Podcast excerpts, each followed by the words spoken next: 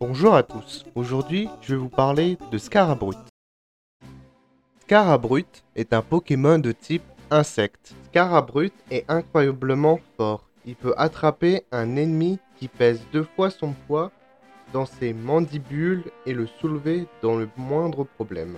Il peut battre un grand arbre d'un coup de corne. Des luttes territoriales l'opposent au Lucanon à Alola. Il semble bien s'entendre avec les Scarinos. Ce Pokémon a beau être robuste, il ne supporte mal le froid.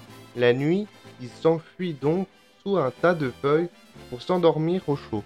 J'espère que cet épisode vous a plu. Vous pouvez partager, liker et commenter. Vous pouvez voir mes autres épisodes sur Spotify et Podcast Addict. A bientôt dans le monde des Pokémon.